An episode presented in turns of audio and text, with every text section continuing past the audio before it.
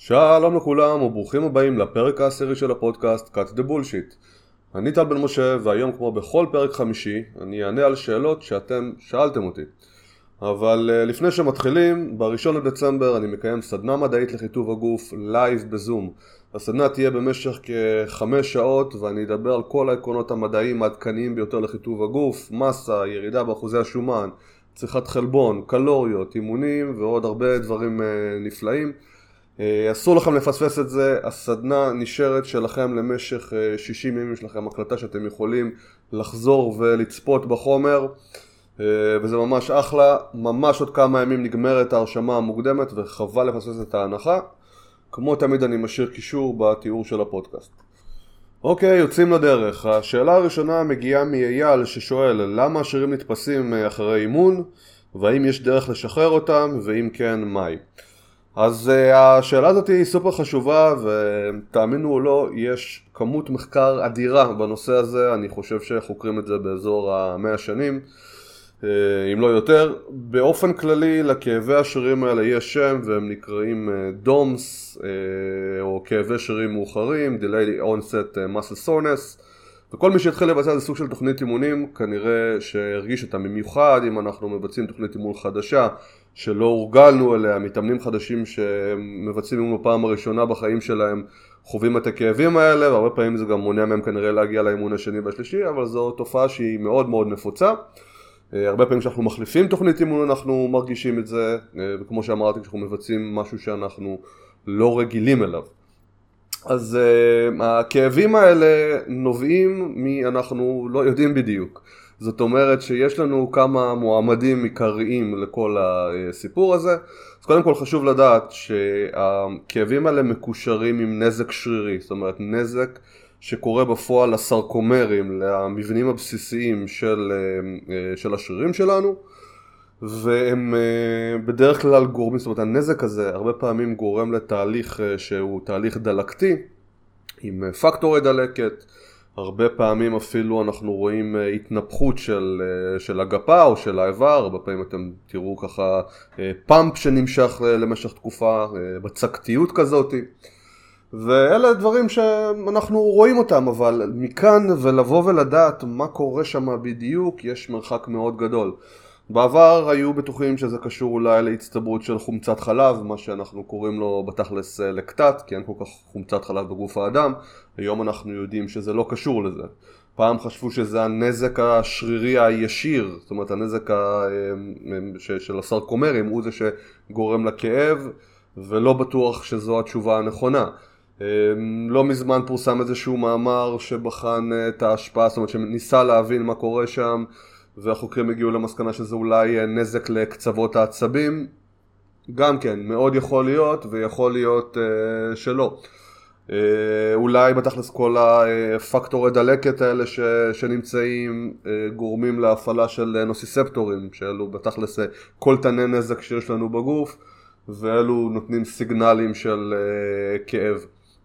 אז בתכלס אנחנו לא יודעים בצורה מספיק טובה, יש כמה מועמדים כמו שתיארתי, וזה לא משנה, כי בסופו של יום זה דבר שהוא קורה, הוא ימשיך לקרות, הוא לפעמים לא צפוי, ומה כן אפשר לעשות כשזה קורה? הרבה פעמים אפשר לחזור על אותה פעילות שביצענו, זאת אומרת אם כואב לכם ברגליים אפשר לעשות קצת סקווטים, אפילו לצאת קצת להליכה, יש אנשים שמדווחים שזה עוזר להם. אפשר לעשות את המקום עם גליל או אפילו עיסוי עצמי, זה אחד מהדברים שאנחנו כן רואים שיכולים לעזור. יש מחקרים שמראים שאולי אפילו צריכה גבוהה יותר של קפאין, אני לא יודע בדיוק להגיד את המינון, אבל אני מניח שבאזור ה3-4 מיליגרם לקילוגרם משקל גוף לקפאין יש השפעה שהיא משכחת כאב, ואלו דברים באופן כללי שאפשר לעשות אותם לאחר שיש כאב, אבל אני יותר בעד לנסות למנוע את הכאב הזה או להקטין את הסיכוי שהוא יופיע, ואת זה אנחנו עושים על ידי ככה ניהול עומסים שיהיה כמו שצריך, זאת אומרת לא לקפוץ לתרגילים שאנחנו לא מכירים מהר מדי, זאת אומרת לא לבצע בהם נפח גדול מדי בהתחלה, לנסות להתרחק מכשל, זאת אומרת לשנות תוכנית בצורה הדרגתית ולא להחליף תרגילים כל שני וחמישי. ברגע שאנחנו מבצעים תרגילים, הגוף מתרגל אליהם, יש לנו איזשהו מנגנון הגנה, הוא נקרא האפקט החוזרני, או repeated bout effect, זה אומר שככל שאנחנו מתרגלים פעולה מסוימת, ככה אנחנו חווים איזה סוג של הגנה מפני הכאבים האלה, מפני הנזק השרירי שמתלווה לכאבים האלה בדרך כלל, וההגנה הזאת נמשכת לזמן ארוך. זאת אומרת שהדרך הכי טובה למנוע את הכאבים זה פשוט לבצע את אותה תנועה שאנחנו עושים באופן שהוא יחסית תדיר, וכמו שאני אמרתי, לבצע ניהול עומסים שיהיה כמו שצריך. אז עוד נקודה אחת חשובה שאני, ככה אנשים מפספסים, זה שהכאבים האלה אומרים לנו איזשהו משהו מסוים. זאת אומרת שאם בן אדם מגיע לאימון וחווה המון המון כאב לאחר האימונים שלו, אז זה אומר שכנראה משהו שם לא מנוהל כמו שצריך. ולא, אני לא דווקא רוצה לעשות איזשהו משהו שימנע את הכאב הזה, כי הוא נותן לי איזה סוג של מידע, לפחות לי בתור מאמן, ואני יכול להבין אולי משהו שהוא לקוי בתוכנית האימון, ואולי לשנות בכל מיני דברים, ואולי בכלל זו בעיה ספציפית שיש לאותו מתאמן, וככה אני יכול לקבל המון מידע שהוא ייתן לי המון ערך. אז אני לא הייתי מחפש לשנות את זה כל כך מהר, וכמובן שאם זה הופך להיות כרוני או פתולוגי, אז שווה להתייעץ עם רופא ולראות מה אפשר לעשות הלאה. שאלה הבאה מגיעה מאורי ששואל, כמו שיש חלבונים איכותיים, יש יתרון לסוג פחמימות מסוים מבחינה אנבולית והתזמון שלהן. אז מבחינה אנבולית זה מבחינה של בניית מסת שריר בהקשר הזה. אז התשובה היא שאני לא כל כך מכיר דבר שכזה ואני לא כל כך יודע, ואני אסביר עכשיו את החשיבה שלי בכל הנושא הזה. אז קודם כל, שרירים מורכבים מחלבונים, את זה כולם יודעים, ואנחנו זקוקים לכמות חלבון מסוימת בשביל למקסם את הבנייה של מסת השריר שלנו. זה לא אומר שאם כמות חלבון שהיא לא תהיה אופטימלית או נמוכה יותר, לא תתקיים כמובן בנייה של מסת שריר, אלא שהיא כנראה לא תהיה אידיאלית או אופטימלית. בכל מה שנוגע לפחמימה, הנושא הזה הוא לא ברור. זאת אומרת, אין לנו מספיק ראיות כדי שנוכל לבוא ולהגיד שיש חשיבות לפחמימות באופן כללי לצורך בניית שרירים. פעם היו אומרים שלאחר אימון אנחנו צריכים לצרוך פחמימה, במיוחד פחמימות שמתפרקות לאט, בכדי שנגרמו להפרשה אקוטית של אינסולין, ואינסולין הוא הורמון אנבולי, מפעיל מסלולים אנבוליים מסוימים, וזה יעזור לנו בבנייה של מסת שריר. ועם השנים הבנו שזה לא נכון. זאת אומרת, הרעיון עצמו של אינסולין הוא כן נכון, אבל ההשפעה של פחמימה היא לא השפעה שהיא כזאת דרמטית או משנה משהו. יותר כנראה, אינסולין באופן כללי כנראה יותר יעזור במניעת פירוק שריר, שזה לאו דווקא תהליך שאנחנו כן רוצים אותו, שיקרה לפחות לא בצורה אגרסיבית, אבל כשאנחנו לקחנו מחקרים וראינו מה קורה לצריכת חלבון, או צריכת חלבון בשילוב עם פחמימה, על סינתזת החלבון השרירית ואפילו על מדידת שינוי במסת השריר לאורך זמן, לא ראינו שיש הבדל בין אם אנחנו מוסיפים לחלבון פחמימה, אוקיי? או לא מוסיפים. זאת אומרת שאין כאן איזשהו יתרון ספציפי.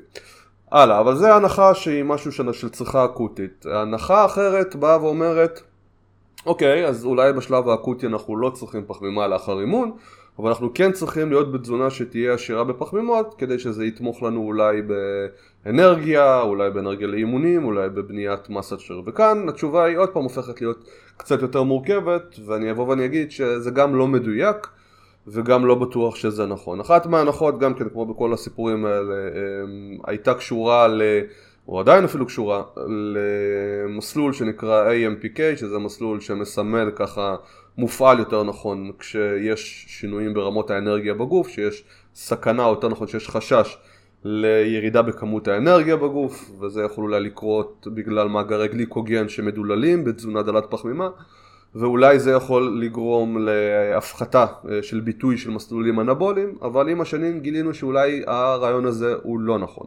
אז עם מה נשארנו? נשארנו עם ההנחה שאולי צריכה של פחמימות מובילה לביצועים טובים יותר במכון, והיא בסופו של דבר תגרום לכך שאם נתאמן בצורה עצימה יותר, אז אולי נוכל להעלות את מסת השריר בצורה טובה יותר, וגם כאן אנחנו לא בהכרח רואים שיש יתרון לתזונה עשירה בפחמימה, על מול תזונה שהיא דלת פחמימה.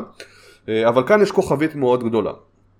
כי כשאנחנו מסתכלים על תזונה לפחות שהיא דלה בפחמימה, אנחנו הרבה פעמים לוקחים את הקיצון, וזו תזונה קטוגנית. תזונה קטוגנית היא תזונה דלה מאוד בפחמימה. לפעמים הם מגיעים לכמות של 30, 40, 50 גרם פחמימה ביום, ובאמת בכזה מצב יש לנו ראיות לכך, כמה מחקרים שהראו שאלה שעל תזונה קטוגנית לא מצליחים להעלות מסת גוף רזה, לאחר שהם מתאמנים, כמו אנשים שלא נמצאים על תזונה קטוגנית, זאת אומרת כאלה שיש להם פחמימות בגוף.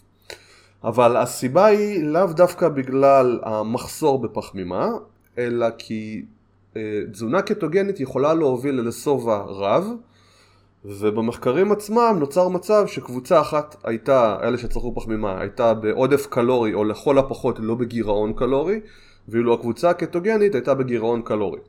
מה שאומר שההשפעה השלילית לא הייתה אולי בגלל התזונה הקטוגנית, אלא בגלל הגירעון הקלורי, כי אנחנו יודעים שגירעון לא מעודד בצורה טובה בנייה של שרירים. אז ככה חזרנו לנקודת ההתחלה, ואנחנו אומרים שאנחנו לא יודעים כנראה בצורה מספיק טובה, כמו הרבה דברים בתחום הזה, אבל זה לא פוסל את זה שאנחנו יכולים לתת איזושהי המלצה, שהיא כן לצרוך פחמימות, כל עוד אתם לא בתזונה קטוגנית, כל עוד אתם מצליחים לתמוך באימונים שלכם, ואתם לא מרגישים עייפים, בגלל שאין לכם מספיק פחמימה בגוף, או כי אתם מגיעים לאימון עם מגרי גליקוגן מדוללים, יש כאלה שאין להם בעיה עם זה, אבל יש כאלה שבהחלט יכולים להיפגע, והאימון שלהם יהיה יותר רצים ויותר קשה, אז אני לא רואה איזושהי השפעה מיוחדת. אז אם אני לא רואה איזה סוג של השפעה מיוחדת, זה כמובן חוזר לשאלה הראשונה, שאני גם לא רואה איזה סוג של השפעה או מכיר השפעה בין סוג פחמימה X לסוג פחמימה Y. אני לא יכול לבוא ולהגיד שפחמימה שמתפרקת למשל מהר יותר תגרום לאיזשהו אפקט טוב יותר מאשר פחמימה שמתפרקת יותר לאט. אני כן יכול לבוא ולהסתכל על כל התזונה שלנו כמכלול ולבוא ולהגיד שהרבה פעמים, לא תמיד, פחמימות שמתפרקות מהר או פחמימות מעובדות או פחות איכותיות מגיעות ממזונות שהם לא איכותיים בפני עצמם. המזונות האלה יכולים להכיל רכיבים אולי שהם יותר מזיקים לגוף, כמו אולי שומן טרנס, אולי יותר שומן רווי. אני יכול לבוא ולהגיד שאולי המזונות האלה דלים במיקרונוטריאנטים כמו ויטמינים ומינרלים, ואז אם אנחנו אוכלים הרבה מהם, אז התזונה שלנו כמכלול לא תהיה תזונה טובה, ואולי לא תתמוך בבנייה אופטימלית של מסת שריר. אז זה ככה בדרך עקיפה, אבל אני לא יכול לבוא ולהגיד ולהצביע איזשהו פקטור שהוא ספציפי. השאלה הבאה מגיעה מעדן שכותבת, היי טל, בעת צינון קל ללא חום פלוס אימון כוח ומספיק חלבון, האם תהיה ירידה בתהליך סינתזת החלבון השרירית? אז ככה, סינתזת חלבון שרירית זה קצב בניית החלבונים שלנו בשרירים עצמם. כשאנחנו בונים יותר חלבונים מאשר אנחנו מפרקים, אז אנחנו צוברים יותר חלבונים בשרירים, ובסופו של דבר זה מוביל לעלייה במסת השריר ושרירים יותר גדולים כמו שאנחנו יודעים.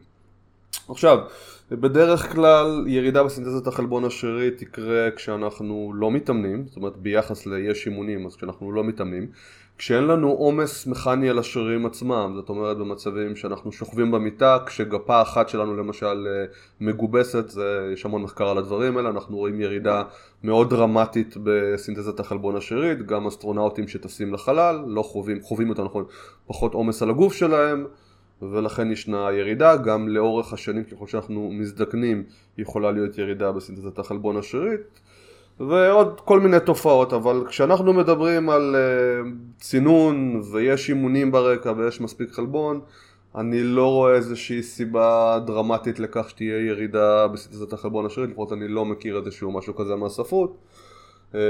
במיוחד אם יש אימונים, אימונים גורמים להעלאה של הסינתזה, יותר נכון הם גורמים לרגישות מוגברת של השרירים לתזונה לאחר מכן, והיא גורמת להעלאה של סינתזת החלבון השרירית, אז אני לא רואה כאן איזה סוג של בעיה.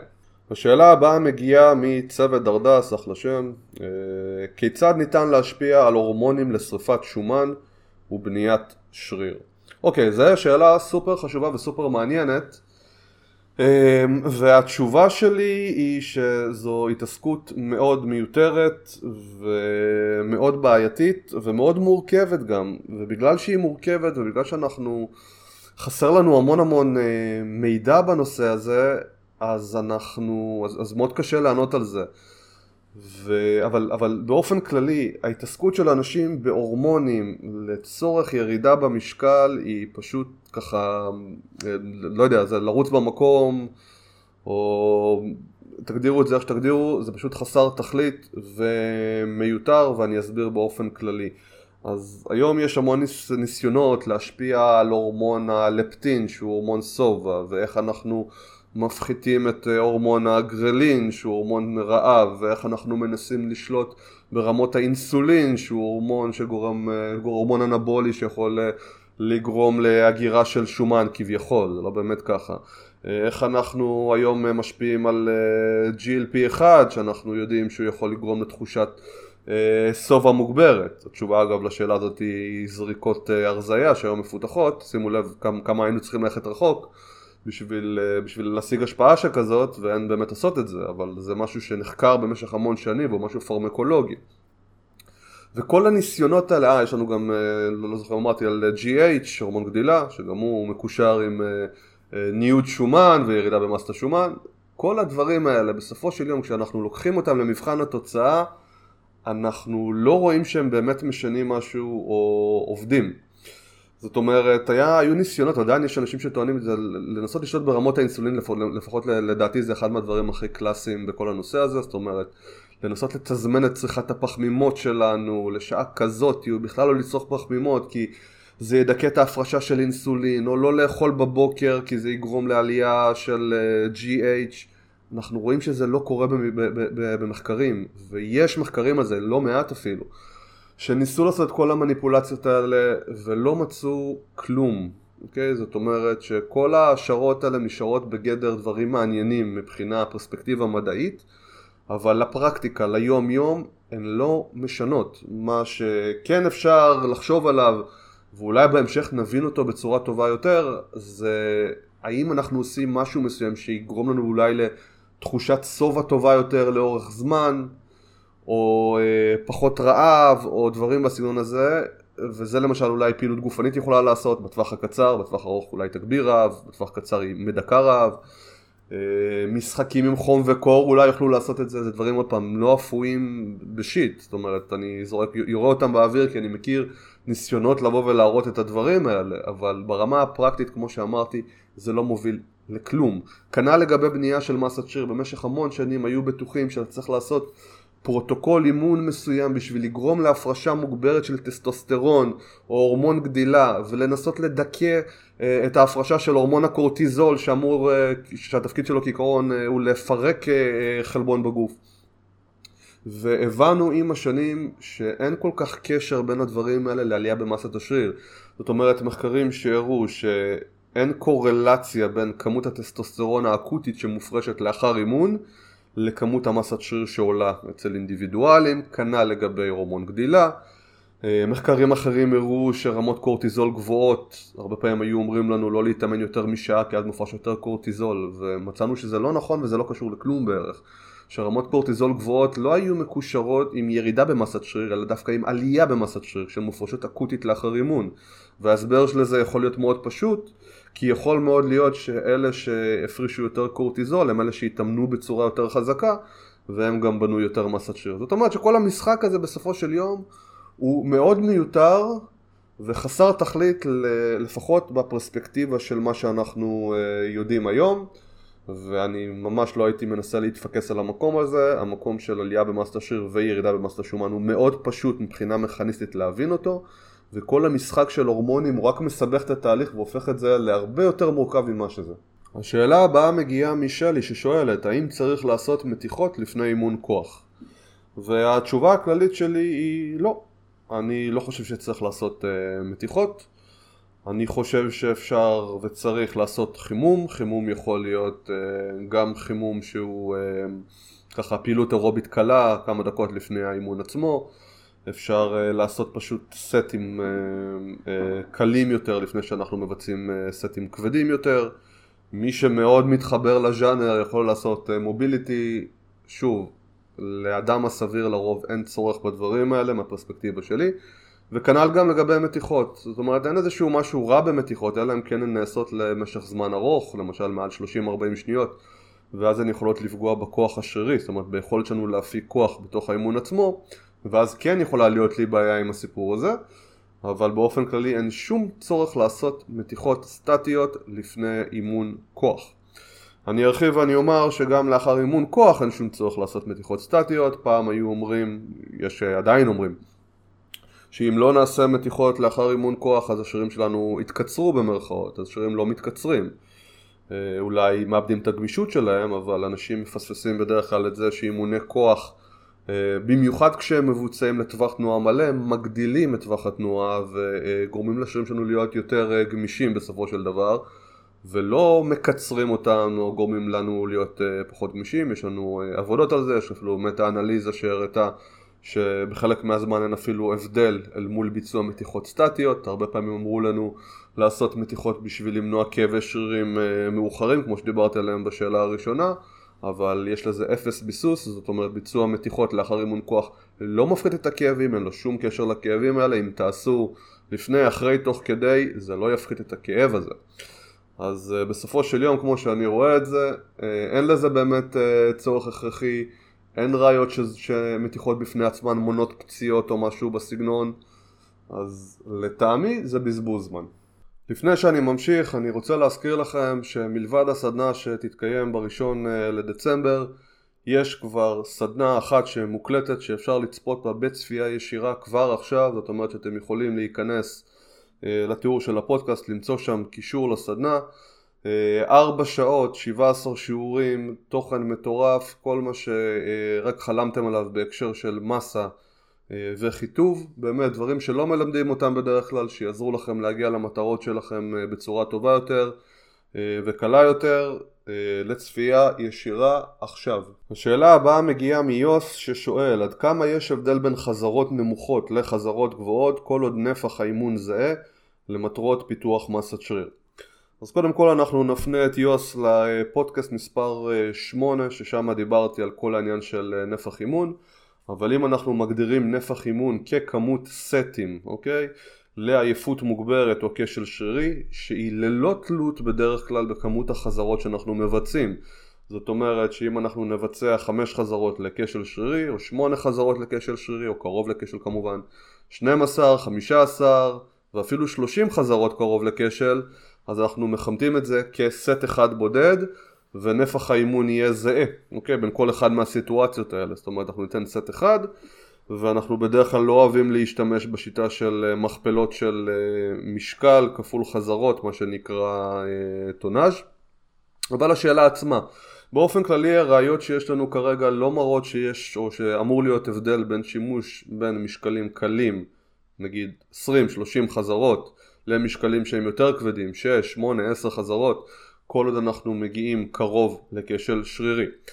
ייתכן שככל שהמשקל יהיה קל יותר, יש איזה סוג של צורך להתקרב עוד יותר לכשל שרירי, ואפילו להגיע לכשל שרירי. זאת אומרת שאם אנחנו מבצעים סט של 20 חזרות, אז אולי כדאי שבחזרה 20 באמת נהיה קרוב מאוד מאוד לכשל שרירי, ואם אנחנו מבצעים רק 8 חזרות, אז אולי יש לנו איזה סוג של משחק שם. זאת אומרת שאנחנו לא נהיה חייבים להיות בכשל בחזרה השמינית, אפשר לשמור על עצמנו 1, 2, אפילו 3 חזרות מכשל. ובשביל להבין למה זה דורש ככה פודקאסט שלם, אולי אני אעשה על זה איזשהו משהו בהמשך, אבל באופן כללי מבחינת היפרטרופיה שרירית לא אמור להיות הבדל בין טווחי החזרות. כמובן שכנראה יש הבדל ביכולת שלנו לפתח כוח מרבי, וככל שאנחנו משתמשים במשקל כבד יותר אנחנו נצליח לפתח יותר כוח שנמדד במטלה של חזרה מרבית. השאלה הבאה מגיעה מכליל ששואלת, האם אכילת רוב הקלוריות בערב כשחשוך מגדילה סיכוי להצטברות שומן בטני? זה נושא סופר מרתק וסופר מעניין שחפרתי עליו המון, כתבתי לא מעט על הנושא הזה של אכילה בשעות מסוימות, והיום כל המחקר של אכילה לפי השעון הביולוגי שלנו תופסת המון תאוצה ומתבצעים המון מחקרים סופר מעניינים. ככה די בקצרה אני אגיד שאנחנו בתור בני אדם, לפחות בממוצע, יצורים שאמורים להיות ערים ופעילים ביום, ואנחנו, הגוף שלנו רגיל אולי לישון ולא לאכול כשחשוך, ככה זה כמובן בקווים סופר כלליים. ומתוך כך נולד הרעיון של סינכרון בין השעון הביולוגי, זאת אומרת יש לנו את השעון הראשי, מה שנקרא SCN, שהוא המאסטר קלוק, ויש לנו שעוני משנה שנמצאים באיברים שונים בגוף ובחלקים שונים, ואמור להיות סינכרון בין כל השעונים אל מול אורח החיים שלנו. זאת אומרת שאם בן אדם למשל אוכל בלילה כשהגוף מסומכרן ליום, נקרא לזה ככה, אז נוצר כאן איזה סוג של חוסר תיאום בין השעונים, והדבר הזה יכול אולי לגרום לבעיות שונות, אולי לפגיעות מטאבוליות, ואת הדברים האלה אנחנו בדרך כלל רואים ממחקרים על אנשים שעובדים בעבודת משמרות, ששם אנחנו רואים סיכון מוגבר להשמנה, סיכון מוגבר למחלות לב, סיכון מוגבר לאלף ואחד דברים אחרים, בגלל כנראה, עוד פעם אני תמיד אומר כנראה כי זה מחקר, כנראה בגלל חוסר הסינכרון בין השעונים. כשזה מגיע להשמנה ודברים בסגנון, אנחנו מתחילים לראות דברים קצת יותר מעניינים, ואני יכול להגיד שהדבר הראשון שאנחנו צריכים להסתכל עליו זה קודם כל כמות הקלוריות, אוקיי? זאת אומרת כמה קלוריות אכלתי ביום, ואם אני אצרוך את כל הקלוריות שלי, למרות שזה בדרך כלל לא עובד ככה אצל אנשים נורמליים, 2,000 קלוריות בשעות היום שהשמש זורחת מול 2,000 קלוריות בלילה כשחשוך, האם אמור להיות בטווח הארוך הבדל במשקל הגוף שלי? ואת זה אני לא יכול להגיד שכן, כי בסופו של יום הספיגה של הקלוריות אמורה להיות די זהה. היו הנחות, ואולי עדיין יש הנחות, שאכילה בלילה גורמת להוצאה קלורית נמוכה יותר בגלל האפקט הטרמי של המזון, ירידה באפקט הטרמי של המזון והוצאה קלורית נמוכה יותר. זה לא איזשהו משהו בטוח, אבל ממש לא מזמן פורסם איזשהו מחקר, שמחקר סופר מבוקר, סופר איכותי, הנבדקים קיבלו את המזון מוכן, באמת, מחקר שופרה דשופרה, שלא הראה הבדל במשקל, אמנם הראה בטווח קצר, כשהנבדקים צרכו את אותה כמות קלוריות שהייתה יותר מחולקת לכיוון הערב, לעומת שהקלוריות היו מחולקות לשעות היום, כשסך הקלוריה היה די זהה. זאת אומרת שמה שיקבע את העלייה במשקל, זה בסופו של דבר הקלוריות. מה שכן יכול להיות מושפע משעת האכילה, וזה אולי בפרספקטיבה שהיא יותר בטווח הארוך, זה אולי שינויים הורמונליים כאלה ואחרים שיכולים לגרום לרמות רעב שונות. זאת אומרת שאם בן אדם רגיל לאכול יותר, או לפחות אוכל יותר בשעות הערב, אולי הוא יהיה יותר רעב בטווח הארוך, וזה יגרום לכך שהוא יצליח פחות להתמיד בתזונה שלו, אולי לאורך זמן זה יגרום לו לעודף קלורי. אולי אם בן אדם נמצא בתהליך של ירידה במשקל, אז הוא יצליח פחות להתמיד בתהליך עצמו, ואז נוצר מצב שאם בן אדם אוכל את רוב הקלוריות שלו ביום, אז הוא מצליח, סתם אני אומר, לשמור על גירעון קלורי של 500 קלוריות ליום לאורך תקופה, ואילו אותן 500 קלוריות אצל בן אדם שאוכל בעיקר בערב, עם הזמן יתחילו לדוח ולדוח ולדוח, ולהגיע לאזור ה-200 קלוריות ביום גירעון. למה? כי הוא רעב יותר, והוא מפצה יותר, הוא אוכל יותר, אולי יש לו יותר קרייבים. וזה באמת קו מחקרי שהוא מאוד מעניין בסיפור הזה. הקו של ההוצאה האנרגטית הנמוכה יותר הוא לא ברור, אולי גם כן יש שם איזשהו משהו כמו שאני אמרתי, למרות שהמחקר החדש לא הראה את זה. אז בסופו של יום ההמלצה הכללית היא לצרוך את מרבית הקלוריות בשעות שיש אור ולא בשעות שיש חושך. אני לא יכול להגיד שזה כלל גורף, אם בן אדם יודע לעקוב אחרי הקלוריות שלו והוא לא מרגיש שזה מפריע לו, אין שום בעיה. יש הרבה ספורטאים שרוצים לאכול לפני השינה בשביל לנסות למקסם את סינתזת החלבון שלהם בלילה כשהם הולכים לישון, וואלה, גם נשמע בסדר גמור. אז אנחנו מדברים כמובן על קווים כלליים ועל ממוצעים ולא על כל אינדיבידואל. כמובן שיש פה גם עניין של שונות בשעון הביולוגי בין אנשים שונים, את זה מודדים לפי רמות מלטונין, אבל זה כבר סיפור אחר. השאלה הבאה מגיעה מדנה ששואלת שאלה מאוד חשובה, איך לא ללכת לאיבוד בתוך בליל המידע שיש ברשתות ולדעת למי כדאי להקשיב. אז זו שאלה סופר חשובה, וכאן אפשר לקפוץ לפודקאסט מספר 1, ששם דיברתי על אסטרטגיות לזיהוי בולשיט באופן כללי, וכמובן שאפשר גם להתייחס לבולשיט ברשת, ואפשר כאן ככה לדון בהמון נושאים, זאת אומרת מידע באיזה תחום ובאיזה הקשר, אבל אני כרגע אדבר על תחום אולי הרפואה, הכושר, התזונה, מה שאני בדרך כלל מדבר עליו. ואני תמיד אומר, קודם כל אנחנו מנסים להקשיב לגופים גדולים, זאת אומרת ארגון הבריאות העולמי, משרד הבריאות שלנו, ניירות עמדה שגופים מוציאים בתחומים מסוימים, והעניין הוא שלא תמיד כל הגופים מוציאים את ניירות עמדה בכל נושא, ולצערנו לא תמיד ניירות העמדה באמת מתעדכנים בצורה תדירה או מכילים את כל המידע שאנחנו רוצים לדעת. אבל אם אנחנו מסתכלים עכשיו ככה על, נקרא לזה, על פוסטים של אנשים או על סטוריז של אנשים, אני תמיד אומר, אוקיי, האם אותו בן אדם צירף גיבוי לטענות שלו? האם הטענות של אותו אדם נשמעות לי סבירות? אני קודם כל מחפש את הגיבוי, אני קודם כל רוצה לראות על מה אותם אנשים מתבססים.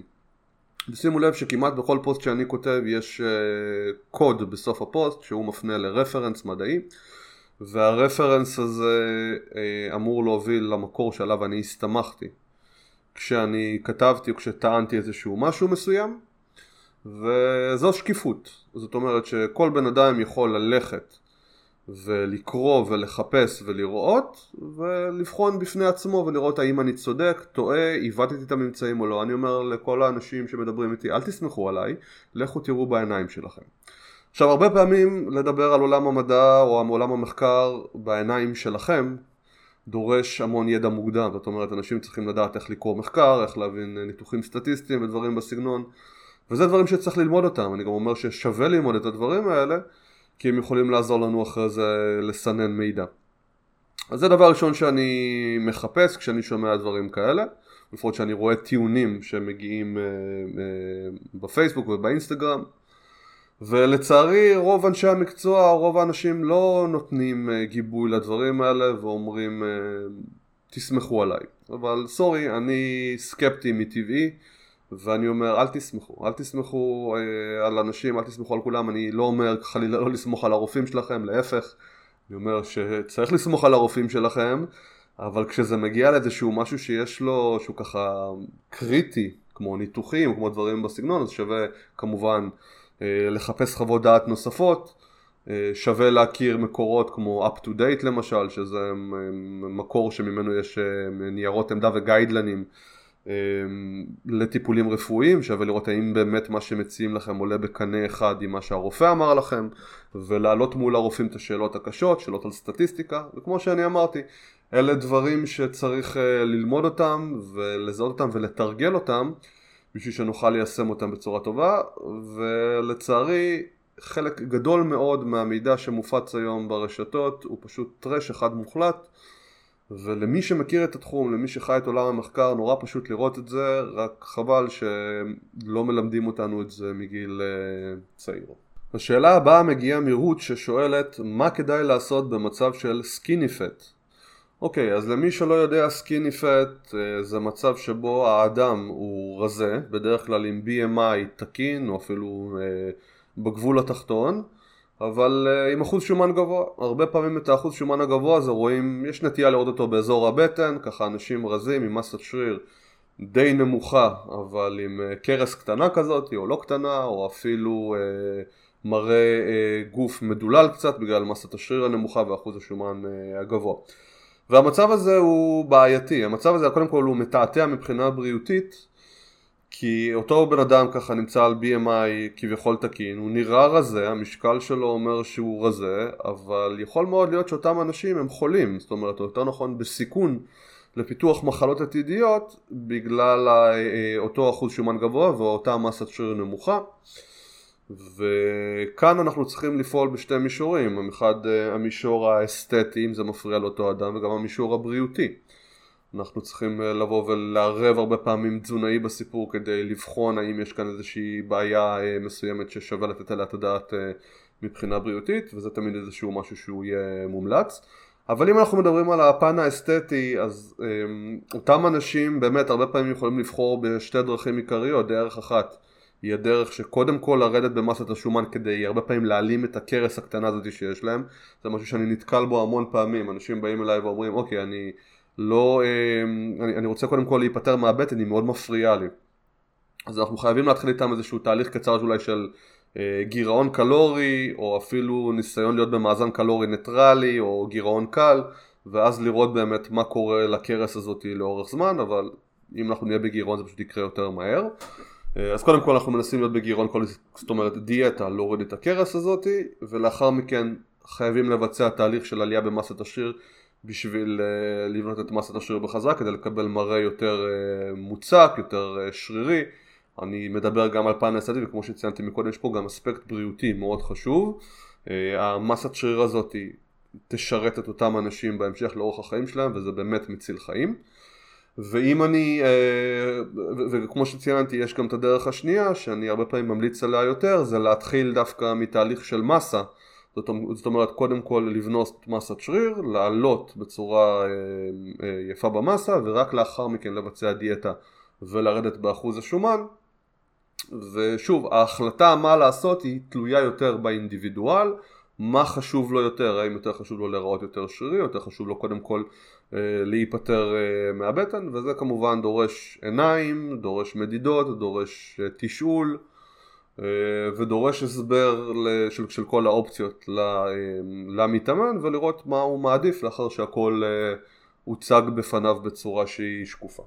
השאלה הבאה מגיעה משגיא שכותב, לא בטוח אם כתבת על זה בעבר, האם יש דרך להתמקד בחלק ספציפי בשריר, חלק דיסטלי, פרוקסימלי, וכן כתבתי על זה בעבר, ולמען האמת גם על הנושא הזה יש כמה מחקרים שפורסמו בשנים האחרונות, וזה נושא שהוא מעניין, אז ככה בקצרה, נקרא לזה החלק הדיסטלי של שריר, זה החלק שיותר מרוחק מהגוף, זאת אומרת שאם אני מסתכל על שריר הבייספס או היד הקדמית, אז החלק שיותר קרוב למרפק, והחלק הפרוקסימלי זה החלק שיותר קרוב לגוף, אולי מרכז השריר, הגבעה הזאת. והיום אנחנו יודעים שאולי, רק אולי, זאת פעם, זה לא מזוקק מספיק, זאת אומרת שאנחנו קשה לבוא וליישם את זה בתור פרוטוקול, אבל ההיפרטרופיה כנראה מראה ככה, היא לא אחידה, זאת אומרת שביצוע של תנועות מסוימות לא מובילה להיפרטרופיה שתהיה אחידה לאורך כל השריר. למשל ביצוע של השלב האקצנטרי, אוקיי? השלב שבדרך כלל אנחנו מורידים את המשקולת, הרבה פעמים מוביל ליותר היפרטרופיה בחלק הדיסטלי, החלק הרחוק, ואילו השלב הקונצנטרי, זאת אומרת שאנחנו מקרבים את המשקולת, אנחנו מרימים את המשקולת, הרבה פעמים מראה אולי תיעדוף לחלק הפרוקסימלי של הגוף. וכמו שציינתי, יש לנו כמה מחקרים שמראים את הקו חשיבה הזה. ייתכן שגם ביצוע תרגילים בטווחי תנועה שונים, זאת אומרת טווח תנועה יותר ארוך, יכול גם כן לגרום ליותר היפרטרופיה בחלק הדיסטלי. יש כאן גם אופציה למשחק עם מהירות תנועה, וטווח קצר יותר, קטן יותר, יכול אולי להשפיע יותר על החלק הפרוקסימלי. כאן יש לי קצת פחות מידע בנושא הזה, אבל באופן כללי הכיוון מראה שאולי אפשר לייצר תיעדוף. כמו שציינתי בהתחלה, הפרוטוקולים כרגע לא ברורים, ואני לא יודע אם אפשר להלמיץ על איזשהו משהו בשביל לייצר איזה סוג של שינוי ויזואלי שבאמת יהיה ניכר לעין. השאלה הבאה והאחרונה מגיעה מעידו, ועידו שואל, מהן הדרכים הכי יעילות לצמצם את הסיכוי שיהיה מושפע מהטיות קוגניטיביות או כשלים לוגיים כשאני טוען טענה מסוימת?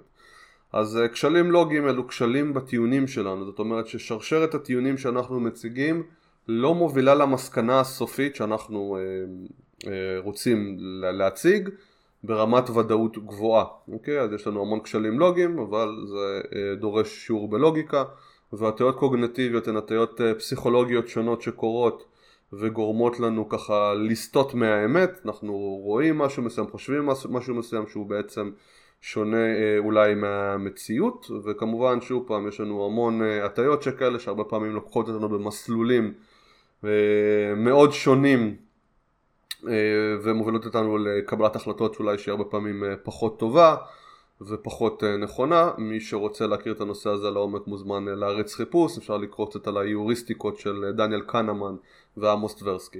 אז באופן כללי אני יכול לבוא ולהגיד שאי אפשר להימנע מהטיות קוגניטיביות וכשלים לוגיים, זה קורה אצל כולם, זה יקרה אצל כולם, כולל אצלי. מה שכן אפשר לעשות זה לנסות לצמצם את ההטיות, ובשביל לצמצם את ההטיות, למשל בוא ניקח דוגמה קלאסית להטיית האישוש.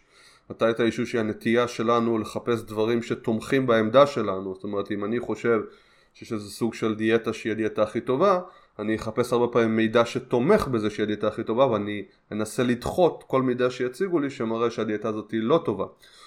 ואנחנו שוב פעם עושים את זה כל הזמן, אבל אם זה המצב, אני שואל את עצמי שאלות, ושאלה אחת אני יכול לבוא ולשאול את עצמי, לעצור רגע ולהגיד רגע, האם אני עכשיו נמצא עמוק בתוך הטיית האישוש? האם מה שאני רואה הוא האמת? האם זה המציאות? האם אני דוחה ראיות אחרות רק בגלל שזה לא נעים לי או שזה לא נוח לי? מה העמדה המנוגדת למה שאני חושב, האם הראיות שתומכות בעמדה שלי הן באמת ראיות כל כך טובות כמו שאני חושב. ואם אני שואל שאלות שכאלה, אז אני יכול לנסות לצמצם הטיות קוגניטיביות. אני לא יכול אולי להעלים אותן, כי הרבה פעמים אני יכול עדיין לענות על השאלות ועדיין להמשיך באותו קו מחשבה, אבל זה יכול לפחות לגרום לי לחשוב. עכשיו, כל הדברים האלה דורשים איתנו, זה סוג של מיומנות מסוימת, שלצערין אותה לכולם ושווה לתרגל אותה, וזה נקרא מטה-קוגניציה, זאת אומרת היכולת שלנו לחשוב על החשיבה שלנו. היכולת שלי לחשוב על מהלכי החשיבה שלי, על קווי החשיבה שלי, יכולה לעזור לי לבוא ולנטרל או לנסות להפחית חלק מההטיות האלה. כמובן שחשוב מאוד שבכלל נכיר את סוג ההטיות הקוגניטיביות שקיימות, וחשוב שנכיר לוגיקה ונכיר את סוגי הכשלים, כי אם לא נכיר את הדברים האלה לא נדע לחפש את הבעיות שעלולות לצוץ, לא נדע לבוא ולנטר את עצמנו ולהבין איפה אנחנו יכולים לטעות, כי יש כל כך הרבה הטיות וכל כך הרבה כשלים, שאנחנו חייבים להכיר אותם בשביל לנסות לצמצם אותם. אוקיי, אז עד כאן הפרק של היום, אני מקווה שנהנתם והחכמתם, אתם מוזמנים לשתף את הפודקאסט, אני מצרף קישורים לכל הסדנאות והקורסים שלי בתיאור של הפודקאסט, אתם יכולים למצוא אותי בפייסבוק ובאינסטגרם תחת השם טל בן משה, אתם יכולים לשלוח לי מייל ל mytrainer6@gmail.com, אני הייתי טל בן משה ואנחנו נתראה בקרוב.